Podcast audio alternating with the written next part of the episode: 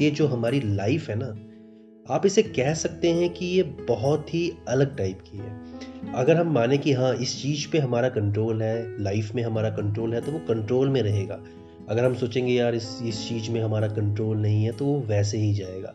Season 4 में मैंने बहुत अच्छा कंसेप्ट बताया कि हम जो है लाइफ में ना ड्रीम्स में जी रहे हैं फ्रेंड्स। मैंने ये बताया है कि हम काफ़ी कुछ देखते हैं, पढ़ते हैं। सीक्रेट एक बुक आई थी कि जो हम सोचते हैं हमें मिलता है वो क्यों मिलता है, उसके लिए सीज़न 4 आप सुन सकते हैं। कि फ्रेंड्स न्यूमी की कम्युनिटी हमने ज्वाइन की है, हमेशा सोल्यूशन के ऊपर ही हमारा फोकस रहा है, बट मोटिवेशन के लिए मनीष को भी तो कुछ लाइक चाहिए। लाइक एंड फॉलो आपके आ रहे हैं फ्रेंड्स। मैं भी चाहता हूँ कि और इसे जो है हम स्प्रेड करें, बड़ा बनाएं, ताकि मैं भी मोटिवेट रहूँ और अच्छे अच्छे कंटेंट आपके लिए लेके आऊँ। जो फोकस था ना, मैंने लास्ट एपिसोड में भी आपको बताया था कि बिजनेस जो है ना वो फेल हो जाते हैं। क्या रीज़न रहता है? मनीष भी कहता है कि ऑनलाइन बिजनेस करो, अर्निंग्स करो, पार्ट टाइम तो स्टार्ट करो। स्टूडेंट्स को भी कह रहा हूँ यार कि कुछ तो टाइम अपना स्पेंड करो अपने आप को डिवॉल्व करने में, ब्रांडिंग करने के लिए। बट ये बिजनेस जो है वो फेल हो जाता है, क्यों हो जाता है, आज उसके रिगार्डिंग हम बात करेंगे फ्रेंड्स। तो welcome to new me, my name is Manish, stay tuned. कि हम में से बहुत से लोग ना रेस में लग गए फ्रेंड्स।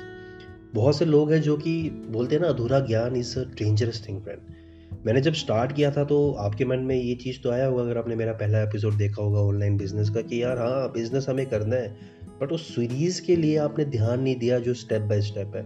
इसमें क्या होता है फ्रेंड्स कि हमें बिज़नेस का आइडियाज़ आता है, हम सुनते हैं कि बिज़नेस स्टार्ट किया जाए, हम बिज़नेस स्टार्ट भी करते हैं, बट देखते हैं यार कि एक साल के बाद ही ना half of the business fail हो जाते हैं, और 2 साल तक तो इसका रेशियो 70-80% है।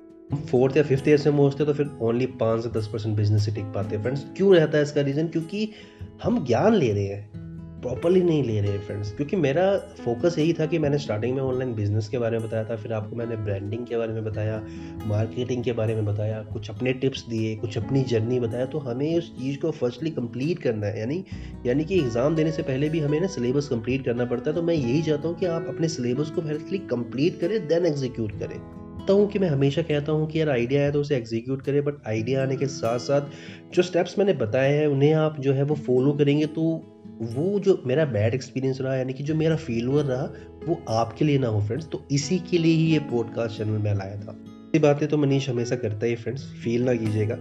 बताता हूँ कि यार ये बिज़नेस फेल क्यों होता है, क्योंकि ना हमारा ना इन्वेस्टिगेशन, यानी कि जो मैंने आपको सर्चिंग वाला बताया था ना, कि हम सर्च नहीं कर पाते यार। कि हम ये रिसर्च तो कर रहे हैं कि हाँ हमें जो प्रोजेक्ट है वो क्या लाना है, प्रोडक्ट हमारा क्या होना चाहिए, बट हम उसके बारे में ना चेक नहीं करते यार। फर्स्टली तो बोलते हैं ना कि आप बेस्ट कब बनोगे, जब आपको अपने कंपटीटर्स की नॉलेज होगी। तो कंपटीशन जो है ना आपकी, वो चेक करनी है कि क्या क्या कंपटीशन है।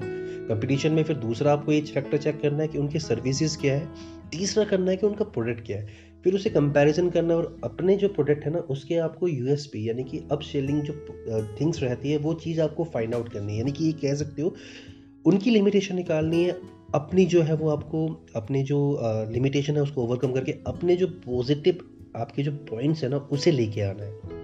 फैक्टर्स ना बहुत मैटर करता है कि कंपैरिजन हमेशा हमें होता है ना, टेबल्स होता था बचपन में, एक साइड ये एक साइड वो, पॉजिटिव लिमिटेशन। तो वही चीज़ हमें लिखनी है फ्रेंड्स कि हाँ मेरे इसमें क्या बेस्ट है, इसमें क्या बेस्ट है। इन्वेस्टिगेशन तो करना पड़ेगा अगर आपको लॉन्च करना है, सक्सेस होना है। दूसरा बताएं क्या फैक्टर होता है फ्रेंड्स। जब मैंने इसको लॉन्च किया था ना अपने पॉडकास्ट को, तो अरे बहुत से टेस्टिमोनियल वीडियोज़ आए मेरे जीमेल पे, बहुत मज़ा आया।